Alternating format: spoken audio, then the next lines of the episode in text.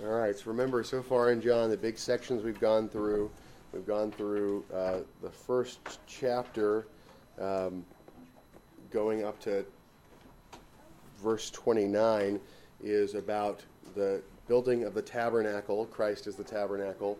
Then we have Christ as the sacrifice being emphasized in the chapter 1, verses 29 to 51. He is the lamb that takes away the sins of the world.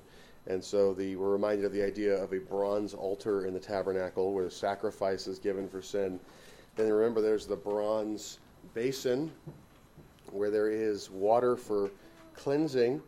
And so John 2 and 3 emphasize this cleansing. We had the water into wine out of the, the cleansing pots, the, the cleansing pots for ceremonially cleansed bread on it, the shewbread, the bread of the presence.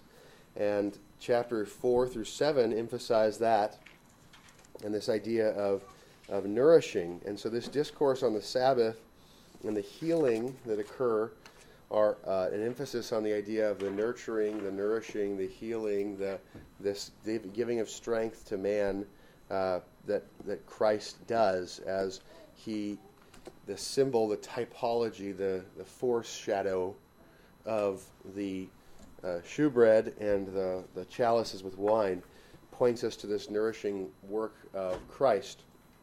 So when we get into chapter 5, last time, last week, we, we looked at verses 1 through 18. And that we then looked in the evening at the application of the Sabbath. And what we're reminded of is the fact that the Sabbath is principally for worshiping God and the work of the assembly of the saints, right? So the work associated with the necessary um, components of the functioning of the church, of the assembly, um, are the appropriate work of the Sabbath, and the worship itself is the heart of that. And then when we're not in the assembly or doing things necessary for the assembly or in the public worship, we're supposed to be engaged in private worship, as household worship, or you secretly by yourself worshiping God. And besides that, necessary works to kind of keep going for the day. So you have you know, food prep and things like that. And then we talked about works of mercy, and so healing fits inside of that, right? So there's the worship itself, things associated with the assembly, works of necessity, the ordinary daily things that need to be done to function, and there's the works of mercy. And the goal is to put aside our ordinary works and recreation so that we can focus the day on eating, feasting the Word of God. Okay, so we're taking in God. So it's a that's that's why the Sabbath is in the center of this discussion in chapters. Uh, what do they say? Four through seven. I know. Yeah, four through seven. So this discussion here in the middle of that section, chapters four through seven, uh, about the Sabbath, because the Sabbath is the feast day of the soul. It is the day when you are able to take in the Word and to nourish your soul more intensely than on other days. And so, this is how we think about the, the bread of the presence. So, now Christ is with us in the new covenant era in the preaching of the Word. So, the preaching of the Word is the presence of Christ with us. Uh, the Word is Christ. Christ is the Word. We participate in Christ as we believe His Word. And so we realize that this is the nourishing and presence of Christ. And so think about that the bread of the presence, the shewbread. Uh, remember, shew is not just an old fashioned way of saying show. Shew is distinctively bread of the presence, the shoe shewbread, the bread of the presence. Um, so the idea it's symbolic of the presence of God with us. And with the Lord's Supper, it's obvious how that typology comes over as well. Okay, so um, so this idea that there's the presence of Christ with us. So um, in Roman Catholicism, the way that they talk about the presence of Christ with you is how it's in the transformation of bread and wine into the physical body and blood of Jesus. But the Reformed faith has always taught that the way that Christ is with us is by the Word and then also that word abides in us by the work of the Holy Spirit. And so the Holy Spirit, who is the vicar of Christ, he's sent to represent Christ, he's sent by Christ, um, and he causes the indwelling. The indwelling is the enlightening, the illuminating work, the regenerative work, the upholding work, when the, the presence of God in us is Him causing us to believe. God is everywhere all the time. God is everywhere all the time. So the idea is not that He's absent there in the sense of He ceases to be omnipresent for those who are unbelieving, but rather there's a way in which there's a manifestation of God in a believer that there is not a manifestation of God in an unbeliever. What is the difference? Belief, faith, and it's a gift of God. So the indwelling is the work of the Holy Spirit to cause us to have, to possess God by possessing the Word. And so this uh, text on the Sabbath then becomes an emphasis on that one of the ordinances of God for us to intensify that manifestation of God in us, which is the Lord's Day or the Christian Sabbath, which, in obviously, when Christ is dealing with this, this is the old covenant Sabbath, right? And so, what we have is this idea that the Sabbath is a feast day to take in more of Christ.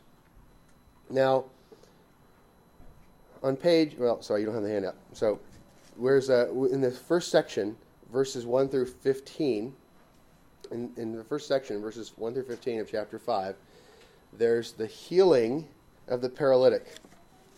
And the healing of the paralytic is the third sign that's given. Remember, there's the first sign, which was the turning water into wine at Cana. And again, that was a sign for cleansing. The second sign was a sign of healing of the royal official's son in Cana. But what we're dealing with here is these healings that are occurring have to do with emphasizing the nurture, the care, the, the healing work, the nurturing work of the Word, where Christ takes and he improves, builds, strengthens. And so we had that in Cana. Now, this third sign is taking a man who has been long infirm. Remember, he's been there for 38 years, and he's at this Bethesda pool in the temple in Jerusalem and the healing that occurs there. So, uh, what we find is in the section verses 9 through 13, the day is the Sabbath, and they Jews see this man who's been healed carrying his bed. He has been told to pick up his bed and to carry it by Jesus after Jesus healed him. The response of this guy is, "Hey, I, I'm carrying this because the guy who made me well told me to take up my bed and walk." And the response of these people is not to say, whoa, wait, who's this guy that, that healed you? And to try to figure out what's going on with that. But rather to say, who is this guy that told you, take up your bed and walk? So again, their emphasis is on prosecuting him, persecuting him. And uh, the one who was healed didn't know who Jesus was. And so he wasn't able to tell them. So remember, the law forbids work on the Sabbath except as the work relates to worship, the assembly of the saints, works of necessity, works of mercy. Now, the Jews added the human tradition, making it so that there were not these necessity and mercy exceptions. And if you study uh, some of this stuff that has been written from Talmudic Judaism, you find, for example, all these rules of the elders that have to do with how to avoid work. So rather than just saying, on the Sabbath, you can carry a lamp because it's necessary for you to be able to move. You go, you can only carry a lamp so far because if you carry it more than this many paces, it turns into work.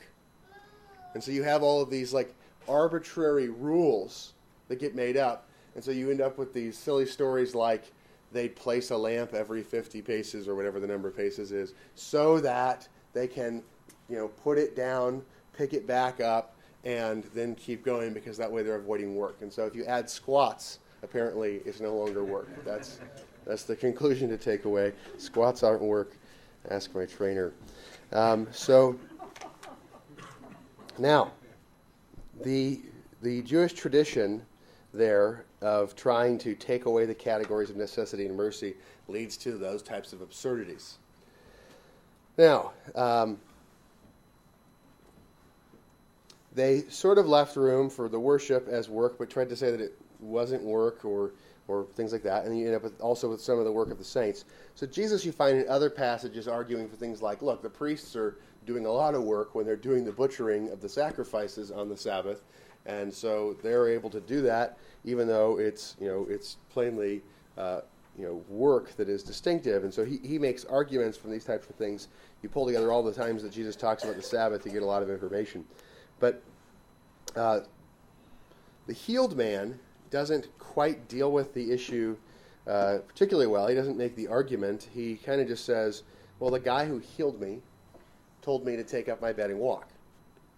And so he essentially is arguing from the empirical sign of being healed to the authority to tell him to do something. Okay?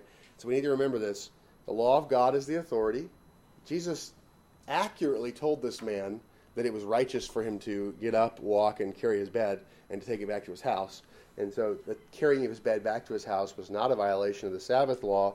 Um, and the reason for that was that it was an ordinary, necessary work because he was already there. This was his property that was already there.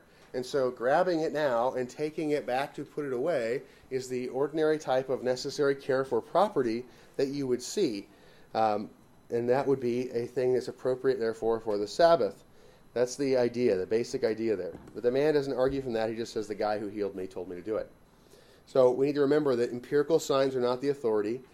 When we have a prophet who does signs, you still need to test them. And there are two tests for prophets given to us in the Word of God. Deuteronomy 13 says that what they teach has to be coherent with past revelation. So you test them for is what this guy is saying, this, is it line up with what was revealed previously? In Deuteronomy 18, if there are predictions that are made and they're not fulfilled, he's a false prophet. He didn't receive a word from the Lord. So those two things: the Deuteronomy 13 test, coherence; Deuteronomy 18 test, fulfillment. Okay, those are the two tests for a prophet. So you still have to test if a command from somebody is coherent with past revelation. So, uh, John uh, 5:14 we see, you know, afterward Jesus found him in the temple and said to him, "See, you have been made well. Sin no more, lest a worse thing come upon you."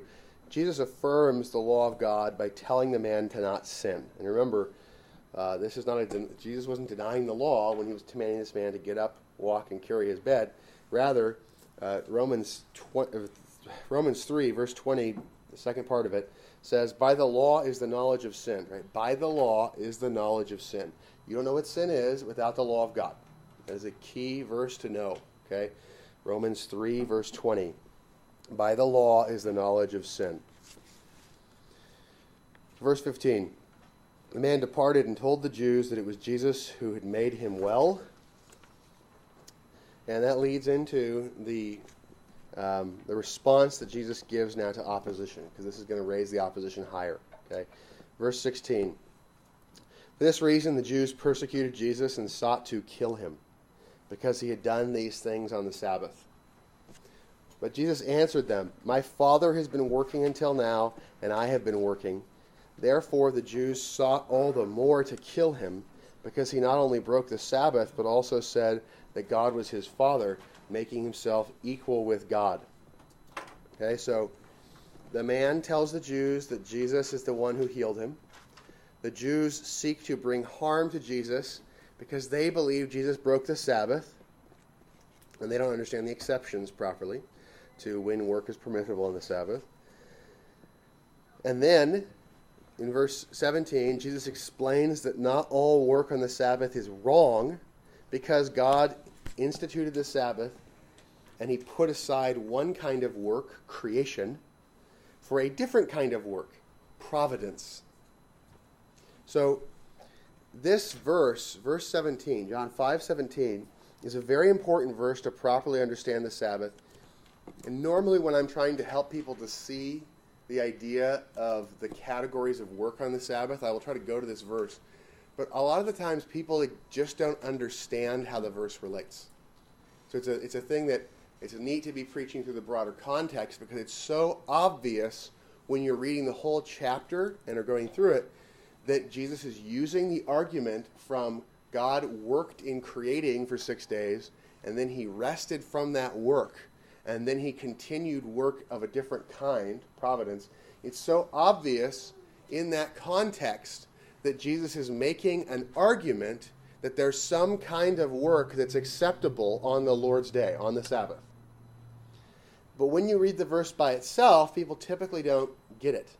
And even if you read the chapter and you don't understand Genesis well, if you haven't read Genesis, chapters 1 and 2, especially that bridge portion where the, you know, the beginning of chapter 2, where God institutes the Sabbath, you don't get it either. And so you have to be familiar with these texts. So, my Father has been working until now, and I have been working. That makes sense if you know that in Genesis 2 it says that God rested. Okay, so in Genesis 2, we had the end of creation. creation is finished after the sixth day. On the seventh day, God rests. That rest means that he stopped working, right? That's the point of the word, rest. But he didn't stop all working, he stopped the kind of working he was doing before. So that means on the Sabbath, he was doing some kind of working. And that's what Jesus says here. My Father has been working until now, and I have been working. If you have in your mind the proposition, God rested from his work on the seventh day, this verse should be shocking. God rested from his work on the seventh day. My Father has been working until now, and I have been working. Those two things sound contradictory. They are a rhetorical paradox. And whenever you see in the Bible things that sound contradictory, here is the purpose. Every single time. Okay? Every time the Bible has a rhetorical paradox, it is meant to make you realize that there are two meanings of the word. So when God says, I rested and I didn't rest, you go, ah, these are in different senses. And so therefore, there are two meanings to this word. So that's what the Bible does to show us that we don't read the same word meaning the same thing every time. On the other side, there's a danger of people who are heretics, the sophists that want to come in and play word games. They will come in and they will give as many meanings as they want to words without any way of demonstrating it so that they can plug in any doctrine they want. So you need to avoid two dangers here. There are two pits on the side of the road. The one danger is a wooden reading that does not allow for multiple meanings of a term. And the other danger is a reading of text that makes it so that words are a wax nose that you can bend any way you want. And so, what you do is you look through the scriptures to demonstrate different usages. And you will be able to find those different usages, the different ways that things are used, and to be able to show simply from the texts themselves how it's necessary to have multiple readings of a word, different senses of a word. The way you will do that is you will find if this all means the same thing, it leads to a contradiction. And oftentimes you will find those in rhetorical paradoxes. So the rhetorical paradoxes are God's way of helping us to see that different words have different uh, have multiple meanings. So God rested from his work on the seventh day in the sense that he stopped some kind of work. He stopped creation work. But at the same time, he was working then. Working on what? A different work. And what was that work? It was providence. It was governing the stuff he's made and preserving it. Okay, so we have creation and providence. So the Sabbath day is a day of rest. And what you hear in Roman Catholic and Anglican and Lutheran circles typically is you will hear that the Sabbath day, or the Lord's day, they'll say first it's not a Christian Sabbath, and then secondly it is a day of rest. And the word Sabbath means rest. That's what the I don't get the how can you have an objection to one and not the other. So it's a day of rest, but it's not a Sabbath.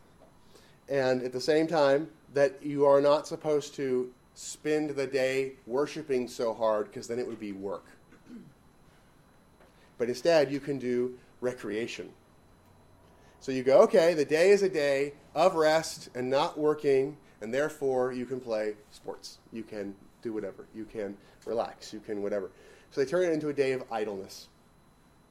So it is a day of rest from our ordinary work and recreation in order to, in order to spend the day in the work of worship. It's holy. It's a holy day.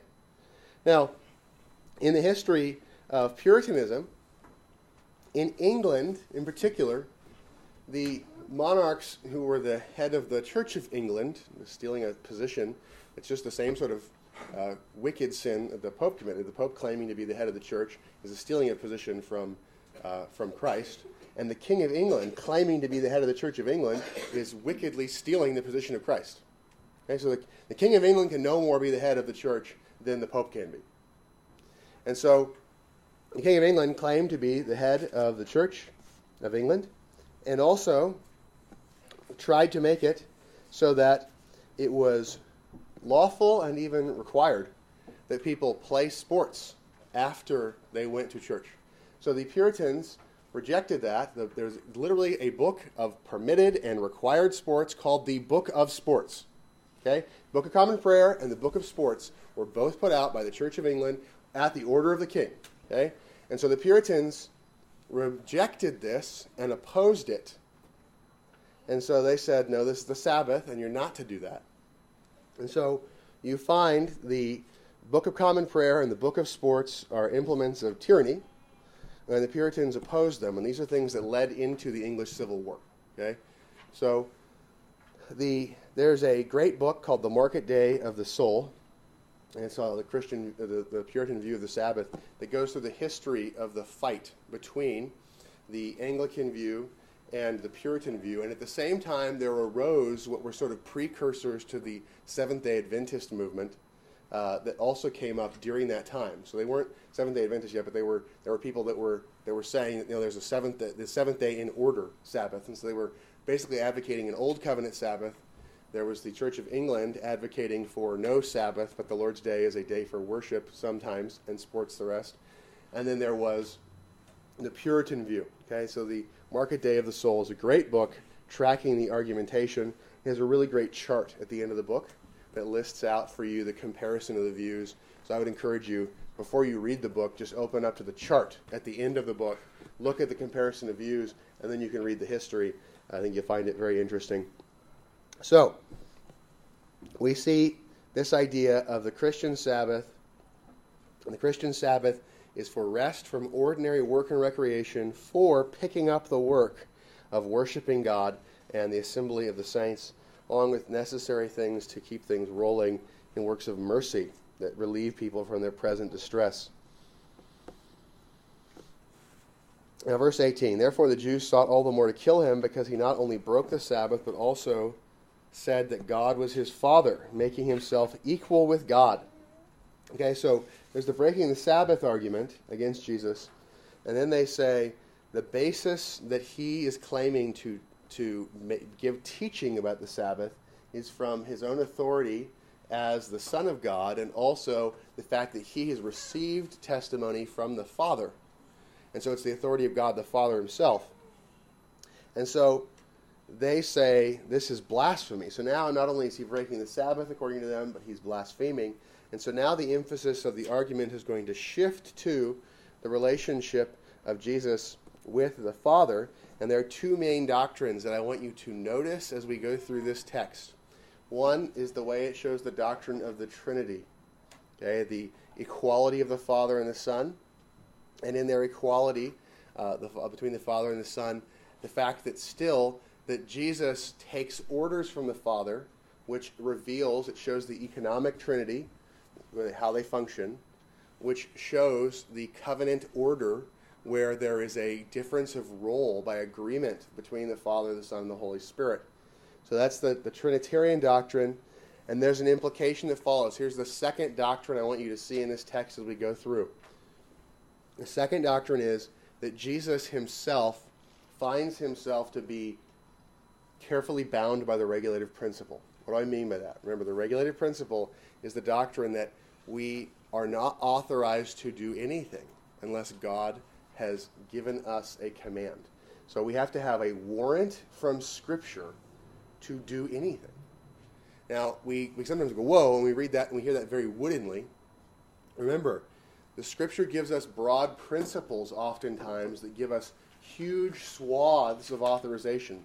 For example, in the beginning, God gave the dominion mandate to man and told man to rule over the earth and over the animals and authorized us to eat vegetables and fruits and, and, and things of that variety. By Genesis 9, we're authorized to eat animals. So, those authorizations to do things are large and broad authorizations. But what we need to realize is that we need to look for authorization as opposed to having an assumption that we're allowed to do stuff unless it's forbidden. God owns everything, and when somebody else owns something, you don't get to take their property and do stuff with it unless they authorize it. So, this is the regular principle, and Jesus applies it carefully to himself, and I want you to see that. So, we're going to read through, and then I'll, I'll do a little bit more uh, in depth on that. Okay, so.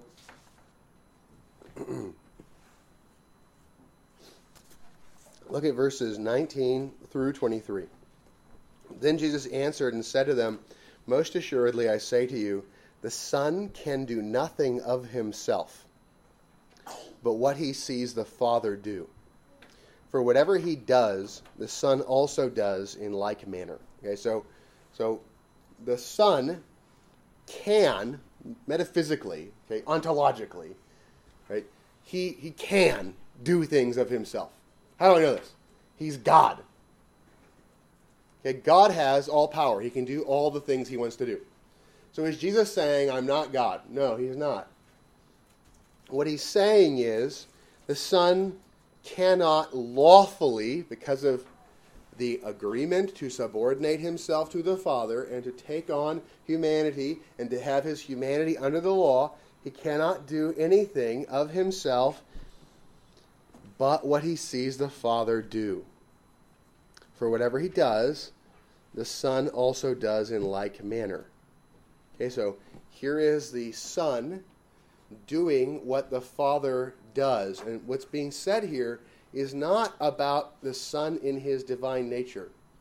Jesus is saying, I, the God man, here right now, talking to you in my human nature, am doing stuff to heal people and tell them to walk on the Sabbath while picking up and carrying a load.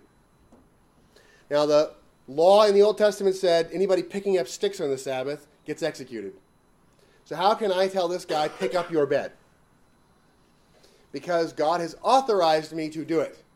God the Father has authorized me to do it. And He predestined and commanded that I heal this man and tell him to get up and carry his bed and walk. So that's what he's asserting. He's saying, you know why I did this, guys? because God told me to do it. He's saying the authority of God the Father is the basis for which I healed this man on the Sabbath and for which I commanded him to get up and carry his bed. So, this is an argument for why it was justified for him as a human to give this order for this man to get up and walk and carry his bed. Whatever the Father does, the Son also does in like manner. For the Father loves the Son and shows him all things that he himself does. Okay, so this is a claim that the Father has shown everything he does to the Son. Now, in his divinity, Christ knows everything. He doesn't need to be shown anything. This is about Christ in his humanity. In his humanity, in his human nature, which is finite, he is given the full counsel of God. That's what this is a claim of. The full counsel of God is given to Christ in his human nature. Now, Christ in his human nature is finite, so he doesn't have an infinite amount of information there. What is he saying? He's saying all that which was meant to be revealed to man has been given to the Son in his humanity. And so the mind of Christ contains the fullness of the revelation that the Father gives to man. And in the scriptures, we're told we have the mind of Christ, which means the completed scriptures provide for us the fullness of what has been revealed to Christ, and therefore the fullness of what God has revealed to humanity. And so that's the point there. So this is an argument from the revelation of the Father as the basis for this being authorized. Notice Jesus' argument is not, well, it wasn't forbidden. His argument is, this was shown to me, and it is therefore authorized.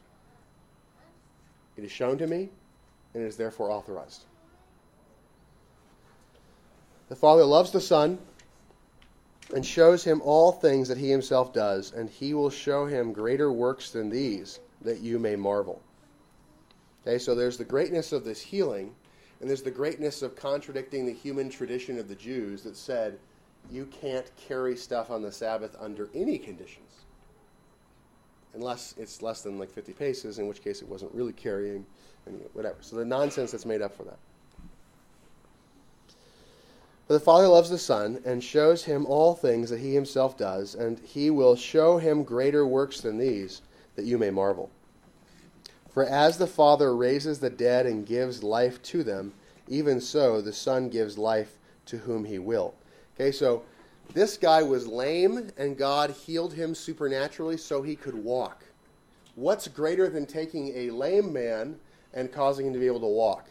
Taking a dead man and making him able to walk. Now, Jesus is going to raise Lazarus, and he's also going to raise others, and he's also going to be raised himself. And interestingly, his resurrection is going to be the basis for the change of the Sabbath, right? So, Jesus is showing us there's going to be a greater miracle, and that greater miracle is going to be associated with a change of the Sabbath day. Verse 22 For the Father judges no one, but has committed all judgment to the Son. That all should honor the Son just as they honor the Father. He who does not honor the Son does not honor the Father who sent him. Now, notice the for, verse 22. For the Father judges no one, but has committed all judgment to the Son. Okay, what's the for there for? Well, the previous verse says, For as the Father raises the dead and gives life to them, even so the Son gives life to whom he will. Okay? The Son gives life to whom he will means that the Son is the one who's judging who receives life. It's a judgment of it's a judgment of Christ. That's been delegated to him by the Father. Now, this work of giving life is not only done physically, it's also done spiritually. The giving of life spiritually is when God gives people faith, and the giving of life physically when he resurrects them from the dead. And so Jesus is going to give people faith in this life through his vicar, the Holy Spirit, and he's going to give people, and he's going to give people physical life at the resurrection, and then he will give the judgment. So there's that those two ways in which the judgment of Christ relates to the resurrection.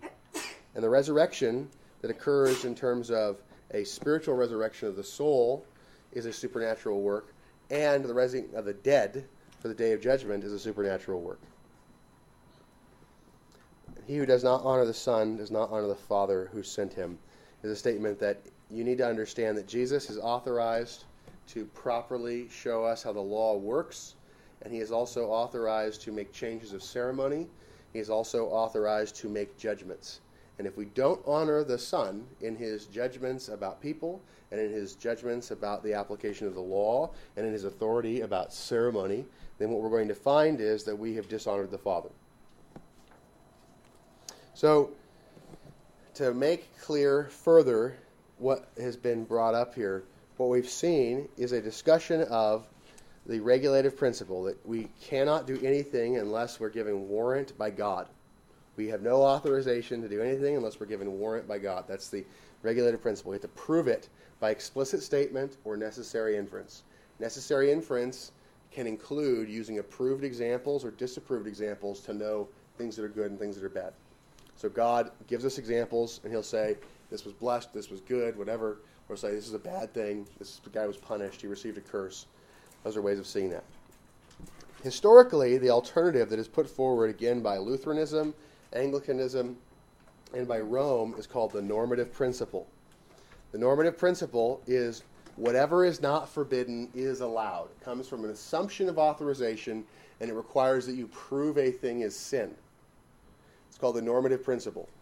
Now, these two principles, when you compare them, the normative principle is pretty obviously stupid pretty quickly. Okay? Here's why. In church, we are not forbidden from firing archery uh, at each other while it's on fire. There's no place to look, look. You will search the scriptures in vain to find a prohibition on firing flaming arrows at each other in the public assembly to symbolize the light of the world or whatever. You know, this is like I just literally just made this up, and you can make up all sorts of stupid stuff over and over again. And you can just invent it and go, well, is there a prohibition on this? Is there a prohibition on this? Is there a prohibition? No, there's not. There's not. The list of prohibitions would have to be infinite. Okay? So the normative principle that says, unless a thing's forbidden, it's allowed, is something that results in all sorts of ridiculous, stupid examples being able to be brought in that obviously be inappropriate in worship. And in life would also create similar problems. So the normative principle, which says whatever is not forbidden is allowed, is very quickly abandoned in any sort of serious debate about it. When, especially when those debates are in front of other people who are not already on your side. So, what people have invented are efforts to try to make up a middle ground between unless it's authorized, it's forbidden, versus whatever is not forbidden is allowed. But, but think about this for a second. The regulative principle and the normative principle are, are, are complements in the sense that if you say one side is you can only do what's authorized, okay, you're saying you can only do A. Okay? Now, that position, if you compare it to the, the, the normative principle, the normative principle says whatever is not forbidden is allowed. If somebody says whatever is not forbidden is allowed, then what you have is sort of the forbidding side. And if you look at Scripture, the forbiddings are actually systematically arranged to be the opposite of the allowed, the commanded. Okay? So Scripture commands stuff, that's category A. The stuff it forbids is actually non A. Okay, so the Scriptures will say, you must not murder, you must take lawful efforts to preserve life. You can find verses to prove both sides of that. So one is A, murder, the other one is non A, you know, preserving life, and the preserving of life gives you the opposite category. You can find that with the whole law of God. So the problem is the normative principle, if you were to study properly, whatever's not forbidden is allowed. Um, if you were to study the forbiddings properly in Scripture, you would actually end up with the regulative principle. And so, what you end up doing to have the normative principle not turn into the regulative principle is you end up just sort of making the forbiddings more narrow. You make the law more keepable. You make the law cover less stuff.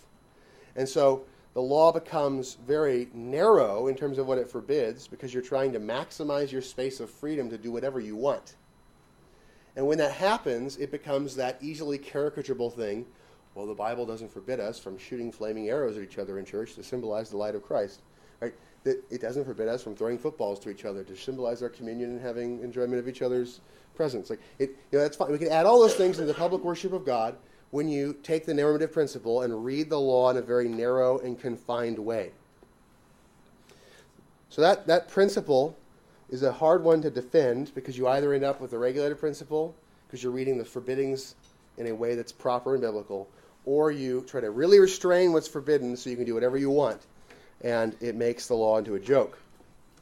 So what you'll find a lot of people that call themselves reformed now who want to deny the regulative principle and they want to assert some principle, and, and they don't have, there's not a well coalesced name around it yet. But they'll typically say, well, we need to act in accordance with the pattern of Scripture. And the pattern of Scripture is not what the regulative principle would mean. Okay, the regulative principle would say, does the Bible explicitly tell us? Does the Bible have necessary inference where we could say this is a good thing? Does the Bible give us an approved example or a disapproved example? Okay? Those would be how we would find the pattern of Scripture in the regulative principle. The pattern of Scripture view wants to make it so that you can do more than what you can find explicitly or by necessary inference. They want to say, it feels like it fits. This thing, you know, firing flaming arrows at each other in the church service, throwing footballs at each other in the church service, that doesn't fit with the pattern of Scripture. However, lighting an Advent candle, doesn't that just like feel like it fits? Because they're the light Advent candle, like Jesus is the light of the world, coming into the world. And and the flaming arrow thing, that doesn't fit. The Advent candle, that fits. Don't you feel it? Like I mean, there were temples, there were there were, there were candles in the temple, or you know, so why not?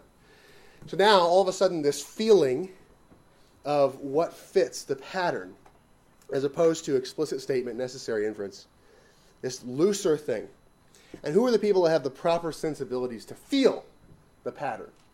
Well, the priest class, the clergy, the, the officers, of course. Their sensibilities are the most finely tuned to the pattern of Scripture. They have a sixth sense called finding the pattern of Scripture sense. And you have to trust them. Okay, so this is the kind of thing. I mean, all of these unclear principles, when people want to take things out and make it into something that's a little bit more vague, let me tell you what you should immediately scream priestcraft. Every time somebody wants to give you some unclear way of determining what is right and what is wrong, it is so some special leader can have freedom to do what he wants. So, this pattern principle, it either just means the regulative principle, explicit statement, necessary inference, or it means what the leader wants. Sometimes you'll have a multiple source principle. Wesleyans, for example, Methodists often will appeal to the idea that there are other sources, and they'll start to appeal to tradition or whatever else. Uh, Rome, obviously, has a multiple source principle. The Eastern Orthodox have that. Um, that's just rejecting sola scriptura. I mean, it's just it's either sola scriptura or it's not. Scripture alone, the authority, we're not. So we get back to, guess we're stuck with the regulative principle. Otherwise, Scripture is not the thing that's actually sufficient for doctrine in life. So, what we have looked through so far, we've seen Jesus again emphasizing the Christian Sabbath, the, the Sabbath, the Old Covenant actually. He's actually dealing with the Old Covenant Sabbath. He shows us the regulative principle applies to himself in all of life, and he's showing how the Sabbath itself is something that he was applying the regulative principle to, based upon what the Father had revealed. He's appealing to the Father. He's defending his equality with the Father, so we have the doctrine of the Trinity. And uh, next time, what we're going to see at the end of John 5 is that he makes an argument from four witnesses, uh, in addition to himself, to show the legal validity. And four is overkill, his legal overkill. In the law of Moses, what do you need? You need two witnesses. Okay, you three witnesses if you're if you're really trying to you know pile it on. So Jesus is going to bring four witnesses, and it's sort of like this is the overflow of the cup of testimony to defend his position. So we'll take a look at that next time. Comments, questions, objections from the voting members and those with speaking rights.